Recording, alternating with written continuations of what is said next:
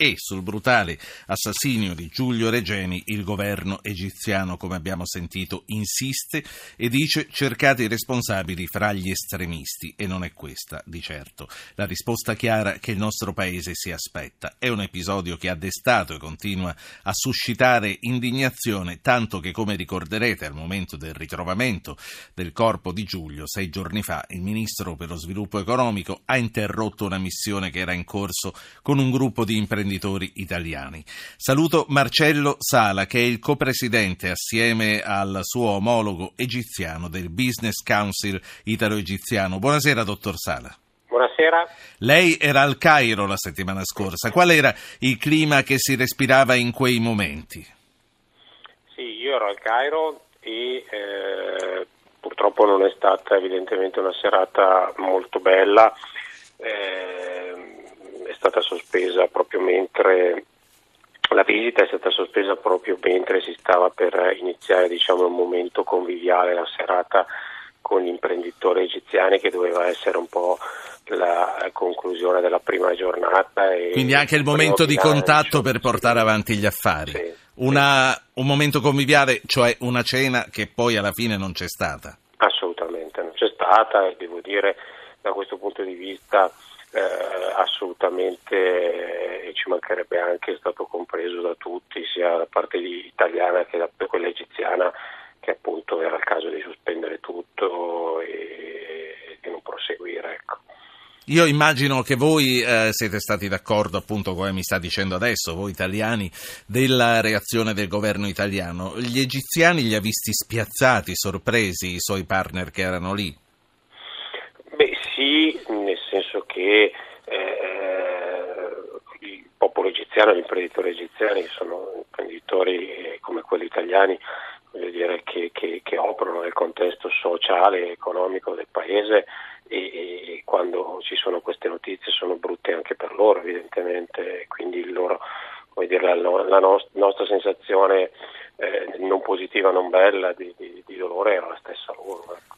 Senta, ehm, dottor Sala, la sorte di un giovane italiano che è stato brutalmente torturato, come abbiamo visto, riuscirà a scuotere le relazioni Egitto-Italia che sappiamo molto solide?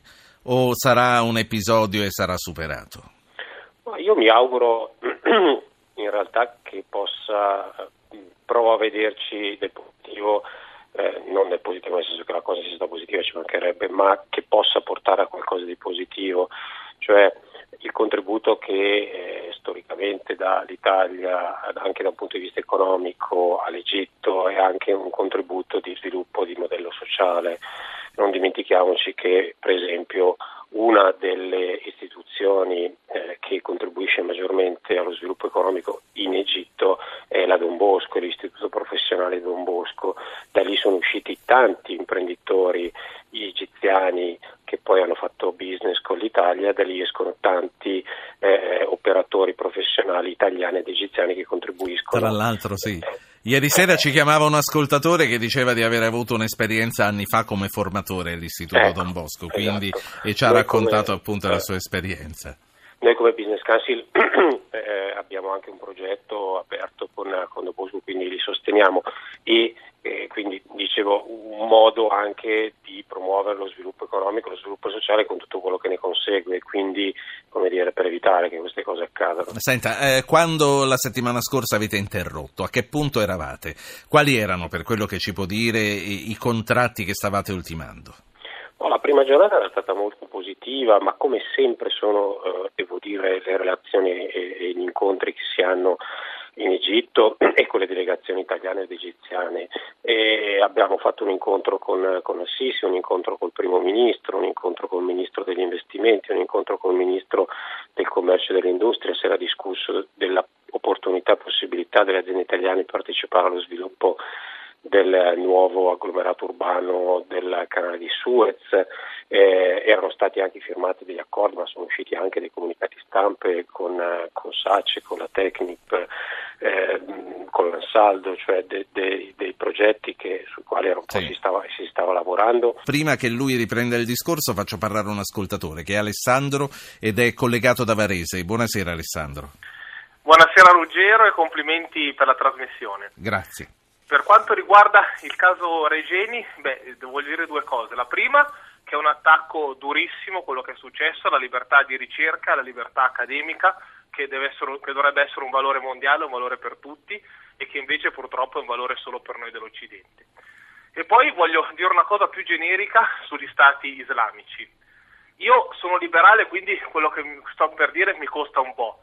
Però vedendo come sono andati gli ultimi dieci anni, i conflitti e tutte le cose che sono successe in Africa e nel Medio Oriente, devo dire che l'unica soluzione per i paesi islamici una, sono le dittature militari perché ritengo che la democrazia sia inconciliabile con gli stati islamici, con la Sharia e purtroppo sì, l'ha detto, l'ha detto, l'ha messa lei stessa una certa contraddizione quando ha detto vado contro i miei principi certo. liberali. Grazie Alessandro, io volevo Grazie. chiedere, a, per riprendere, volevo chiedere a Marcello Sala, innanzitutto lei che eh, lavora da tempo con gli egiziani, con questa eh, presidenza parallela, aveva avvertito, i suoi partner egiziani avevano avvertito questa involuzione autoritaria che è in corso in Egitto e che si è manifestata con quello che abbiamo saputo e sapendo anche che Giulio Regeni non è che la punta di un iceberg che noi abbiamo conosciuto di un fenomeno che purtroppo sta prendendo molto piede in Egitto. Il, noi vediamo le cose eh, da qui e loro le vedono da, da là. Lì, certo. e, e, e, c'è tanta differenza. Eh, loro, eh, non dico giustificano, però come dire, rappresentano la situazione corrente come eh, una guerra eh, e, e, il loro essere in guerra in qualche modo sì. eh, no? e, e, ed essendo diciamo vedendo quello che succede nei paesi vicini penso alla Libia, penso alla Siria insomma, non si fa fatica a pensare che effettivamente non è una situazione normale. Sì. Il nostro contributo, secondo me, è anche degli imprenditori, deve essere quello di quindi, cercare di... Quindi sarà importante eh, ricostruire, riannodare questi fili perché è un'opportunità non solo per loro, non solo per il business, ma per la democrazia, se si potrà. L'ultima cosa, l'ultima cosa, che le chiedo, fra le varie opere eh, che ci sono e che sono in corso, c'è anche il raddoppio del canale di Suez veramente in pochi secondi, che cosa comporterà e quale opportunità rappresenta anche per noi? È un'opportunità enorme, oltre al raddoppiamento del canale, tutto la, eh, l'agglomerato urbano che è in programma di costruire intorno al raddoppiamento del canale di Suez, quindi una, eh, delle città, delle nuove città dove eh, eh, sicuramente verranno costruite eh, palazzi, strade, case, negozi e in tutte queste attività indubbiamente le aziende italiane possono avere sì. uno spazio. Io la ringrazio per questo intervento e la saluto. Eh, Presidente Sala, Marcello Sala, Business Council Italo-Egiziano. Buon lavoro, ci sentiamo nei prossimi giorni.